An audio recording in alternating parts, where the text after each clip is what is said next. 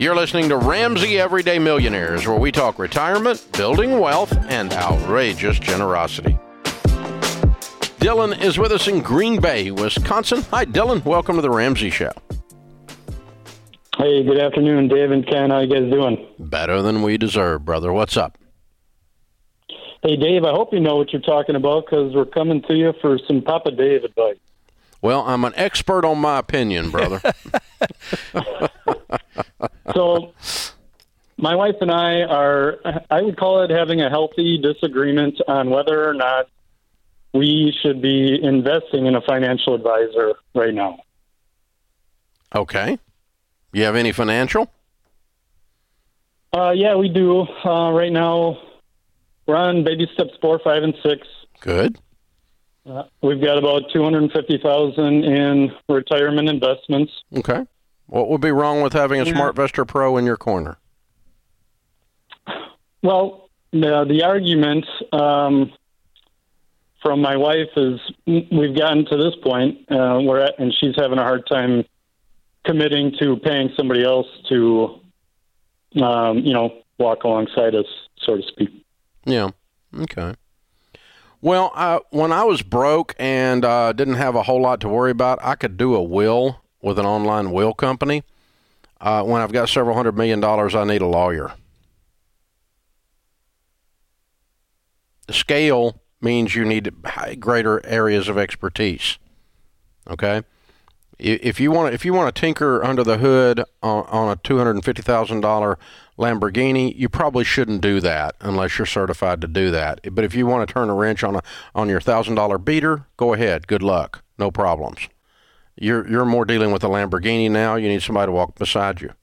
Now, you don't need to pay them a ton. Uh, SmartVestor Pros get paid based on the balance if you're doing a managed account, or they get paid based on what you buy. Either one is okay. Um, but I have a SmartVestor Pro in my corner, and everybody asks my opinion. But when I get ready to do investing, or Sharon gets ready, you know, we're getting ready to change some of our investments around. Sharon's involved. Uh, the SmartVestor Pro's there, and we talk it through. And We go, okay, what are we going to do, and why are we doing this? And uh, they're not there to tell us what to do. They're tell us what we could do and why, and we learn a little bit from them about what's happening in the market, what's happening with that particular fund, and the knowledge base that they have that we don't have because they're in it every day. We learn from, and then based on that, we make our own decisions. So the fact that you stand on your own, make your own decisions from before, you keep that part, but you just get an advisor in your corner to give to teach you. Yeah, you do need that. Dylan, is it that she's cheap and tight and doesn't want to pay someone, or are there some fears underneath this resistance? Uh, no, I don't think. Um, basically, we're so focused on trying to get the mortgage out of our lives that we're we're trying to do everything we can to, you know, become completely debt free and Good. Um, yeah, So it's the It- money. There's no gotten to the fears. where- You don't think there's any fear on her behalf, fear of the unknown, of working with a financial pro. You think it's just she's watching every nickel and doesn't want to pay a professional something. You think that's the core issue. I, I think so. It's.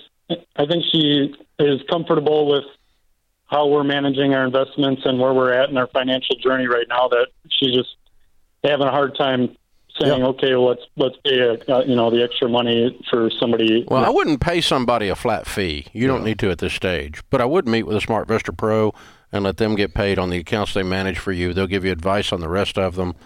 And um, here's the thing if what she's saying is, I don't want people telling me how to handle my money, I agree. I agree with her. But what I do want people to do is to teach me some things I don't know before I handle my money. And uh, that's what your advisor should be doing. That's why we always say you need one with the heart of a teacher, not the heart of a salesman. I do not want people to turn over their money to someone called a wealth manager and walk away and hope they do a good job and pay them $8,000 a year to do it or something. No, no, no, no, no, no, no, not at all. Not at all. We are going to raise our own kids and you're going to handle your own money. But you've got an advisor in your corner, and the Bible says, in the multitude of counsel, there is safety. And so I've got to have people that know how to do things that I don't know how to do and have knowledge bases that I don't know about to go places I've never been before. Two things I'll give you, Dylan, to help with this conversation. Number one, a conversation doesn't equal commitment. So sit down with several SmartVestor pros. That's what we tell you to do. And sit down with her and help her understand a conversation with a pro doesn't mean a commitment. Secondly, in that conversation, I think clarity on how it works will give her confidence to move forward. Now, the clarity is this is a person to teach us, not to tell us. That's correct. We don't need people instructing us what to do. Uh, we don't need people taking over for us. We're Yep. perfectly capable. Yep. Um, I do agree with that, and I and you could probably get by. I will tell you, seventy-eight percent of the millionaires that when we did the millionaire study uh, use a, an investment advisor. So there's a correlation between being a millionaire and using an investment advisor. Um, you can call it causal or not causal, but it's there. There is a correlation. Thanks for tuning into Ramsey Everyday Millionaires. To check out all our podcasts, just search Ramsey Network on Apple Podcasts, Spotify, or wherever you listen.